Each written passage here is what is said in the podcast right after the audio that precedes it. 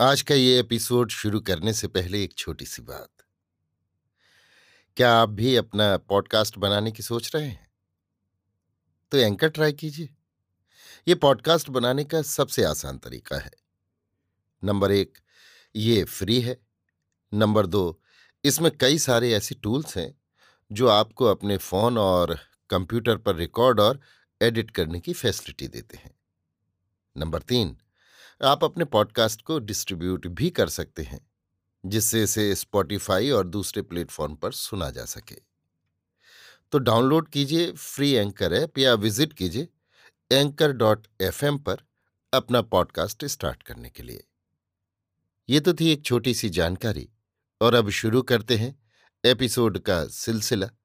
तो आज के एपिसोड में लीजिए सुनिए आचार्य चतुर्सेन शास्त्री के लिखे उपन्यास, वयम रक्षा माह का उन्नीसवां भाग, इंद्र, मेरी यानी समीर गोस्वामी की आवाज़ में। यदि आप ध्यान से पर्शिया के नक्शे के पश्चिम की ओर झुकते हुए उत्तर में काश्यप सागर के निकटवर्ती भूखंड पर नज़र डालेंगे तो आप देखेंगे कि काश्यप सागर का संपूर्ण दक्षिणी तट काकेशस पर्वत श्रेणियों की श्रृंखला से आच्छादित है। यहीं पर जॉर्जिया प्रदेश है। और उसी के नीचे उपत्यकाओं में एक स्थान अजरबेजान है, जो आजकल सोवियत राज्य की सीमा में है।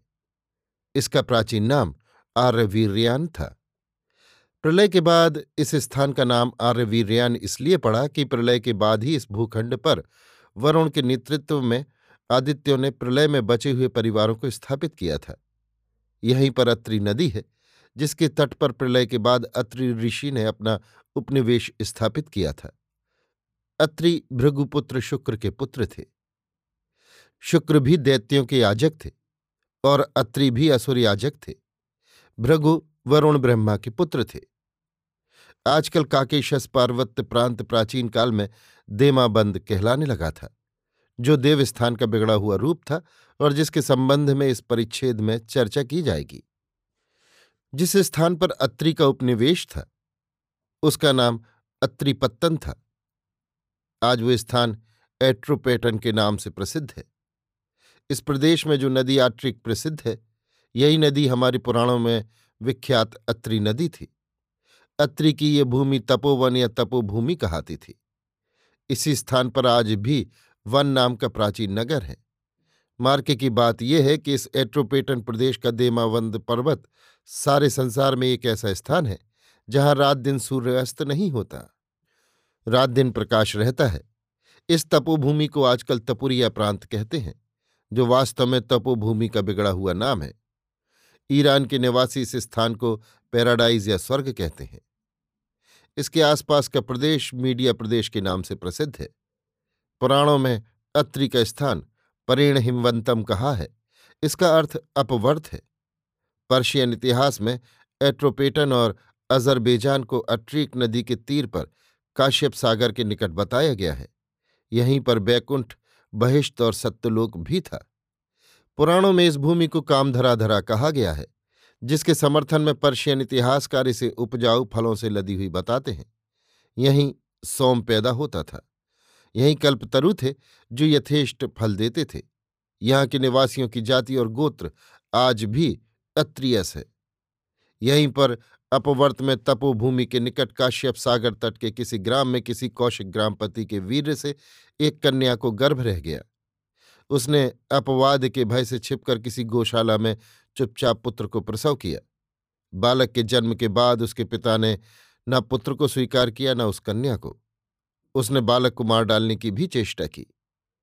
आयु पाकर बालक ने पैर पकड़कर पिता को मार डाला और स्वयं उस ग्राम का पति बन गया।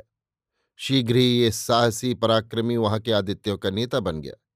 वरुण और विष्णु को उसने अपने ऊपर प्रसन्न कर लिया और अपने इलाके के पश्चिम प्रदेश के मिंतनु और उरु, उमा आदि बेबीलोनिया जाति के जत्थेदारों से उसने मित्रता कर ली। परंतु उत्तर के दैत्य और दाना उसके विरोधी हो गए और उनसे उसके विग्रह भी प्रारंभ हो गए। इस साहसी तरुण ने इंद्र की पदवी धारण की। उसने अपने पड़ोसी और मित्र बेबीलोनियन सम्राटों की भांति अपने को देव कहना प्रारंभ कर दिया।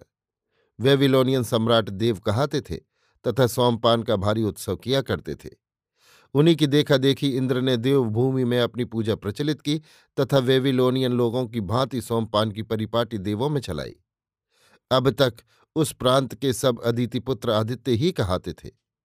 अब उसने उस भूमि का नाम देवभूमि रखकर देवभूमि के सब निवासियों को देव संज्ञा दे दी और वो स्वयं देवराट बन गया। इस समय तक वेदों की कुछ ऋचाओं का निर्माण हो चुका था और कुछ ऋषि ऋचाओं को बराबर निर्माण करते जाते थे। इसी काल में मैत्र वरुण वशिष्ठ ने ऋग्वेद की कुछ ऋचाओं का निर्माण किया था और एक विशिष्ट वैदिक विधि आदित्य में प्रचलित की थी। किंतु वशिष्ठ के ही सौतेले भाई नारद ने, जो वरुण का पुत्र था, भृगुओं के संपर्क में आकर कुछ ऋचाएँ बनाकर वेदों की वाम विधि प्रचलित की। धीरे धीरे वशिष्ठ और नारद इन दोनों में वैदिक विधि और ऋचाओं को लेकर अच्छा खासा विवाद होने लगा।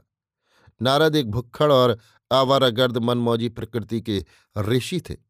शीघ्र ही वे वशिष्ठ का विरोध करने और वेद विधि में वाम विधि की स्थापना करने के कारण वामदेव के नाम से भी प्रसिद्ध हो गए। इंद्र ने इन नारद अथवा वामदेव को अपना मित्र बना लिया। और उसे मधु और पुरस्कार देकर उसने अपनी स्तुति में एक समूचे सूक्त की रचना करा ली, जो आगे चलकर ऋग्वेद का एक सूक्त हो गया। नारद वामदेव को जब दूसरे ऋषियों ने जो वैसे ही भुक्खड़ थे, इंद्र के द्वारा पुरस्कृत होते देखा तो उन्होंने भी इंद्र की स्तुति में ऋचाएँ रची। इस प्रकार इंद्र ने नारद और दूसरे मित्रों की सहायता से देवभूमि में एक नई वैदिक संस्कृति की नींव डाली। यद्यपि इंद्र का ये प्राधान्य आदित्यों को पसंद न था, परंतु इंद्र एक खटपटी और धूर्त व्यक्ति था। उसने आदित्यों के नेता मित्रा वरुण को लल्लो चप्पो के द्वारा और दूसरे आदित्यों को मान पुरस्कार देकर अपने अनुकूल कर लिया था, और उसका ये ढंग देवलोक में इतना पसंद किया गया कि उसके अनुकरण पर मित्र वरुण, यम, अग्नि आदि दिग्पालों ने भी अपनी अपनी स्तुति की ऋचाएँ ऋषियों से बनवाई। इंद्र का ये राज्य दैत्यों और दानवों की राज्य सीमाओं से लगा हुआ था, जो काश्यप सागर तट पर दूर तक फैले हुए थे। यद्यपि ये देव, दैत्य, दानव परस्पर संबंधी और दायाद बांधव थे, तथापि उनमें सांस्कृतिक एकता न थी, विग्रह ही था। परंतु फिर भी कौटुंबिक संबंध उनमें प्रचलित थे। इंद्र ने पुलोमा दैत्य की पुत्री से विवाह किया था। फिर भी दैत्य और दानवों से उसके युद्ध विग्रह चलते ही रहे। दैत्य लोग पुत्र होने के कारण अपने को श्रेष्ठ और ज्येष्ठ समझते थे। आदित्यों में वरुण की नीति तो समन्वय मूलक ही थी। परंतु आदित्य विष्णु से, जो कि अत्यंत महत्वाकांक्षी था, दैत्यों के संघर्ष विग्रह स्वर्ण प्राप्ति पर आरंभ हो चुके थे, जिसमें इंद्र ने यथेष्ट आग्रह प्रदर्शित करके विष्णु को प्रभावित किया था। इसी विग्रह के फलस्वरूप हिरण्याक्ष और हिरण्यकशिपु का वध हुआ। यद्यपि प्रहलाद से विष्णु ने संधि कर ली थी, परंतु विग्रह बढ़ते ही गए और इस समय तक चार देवासुर संग्राम हो चुके थे। अब अकस्मात ही पाँचवें देवासुर संग्राम का संयोग आ जुटा। अभी आप सुन रहे थे आचार्य चतुर्सेन शास्त्री के लिखे उपन्यास, वयम रक्षामह का उन्नीसवां भाग, इंद्र, मेरी यानी समीर गोस्वामी की आवाज़ में।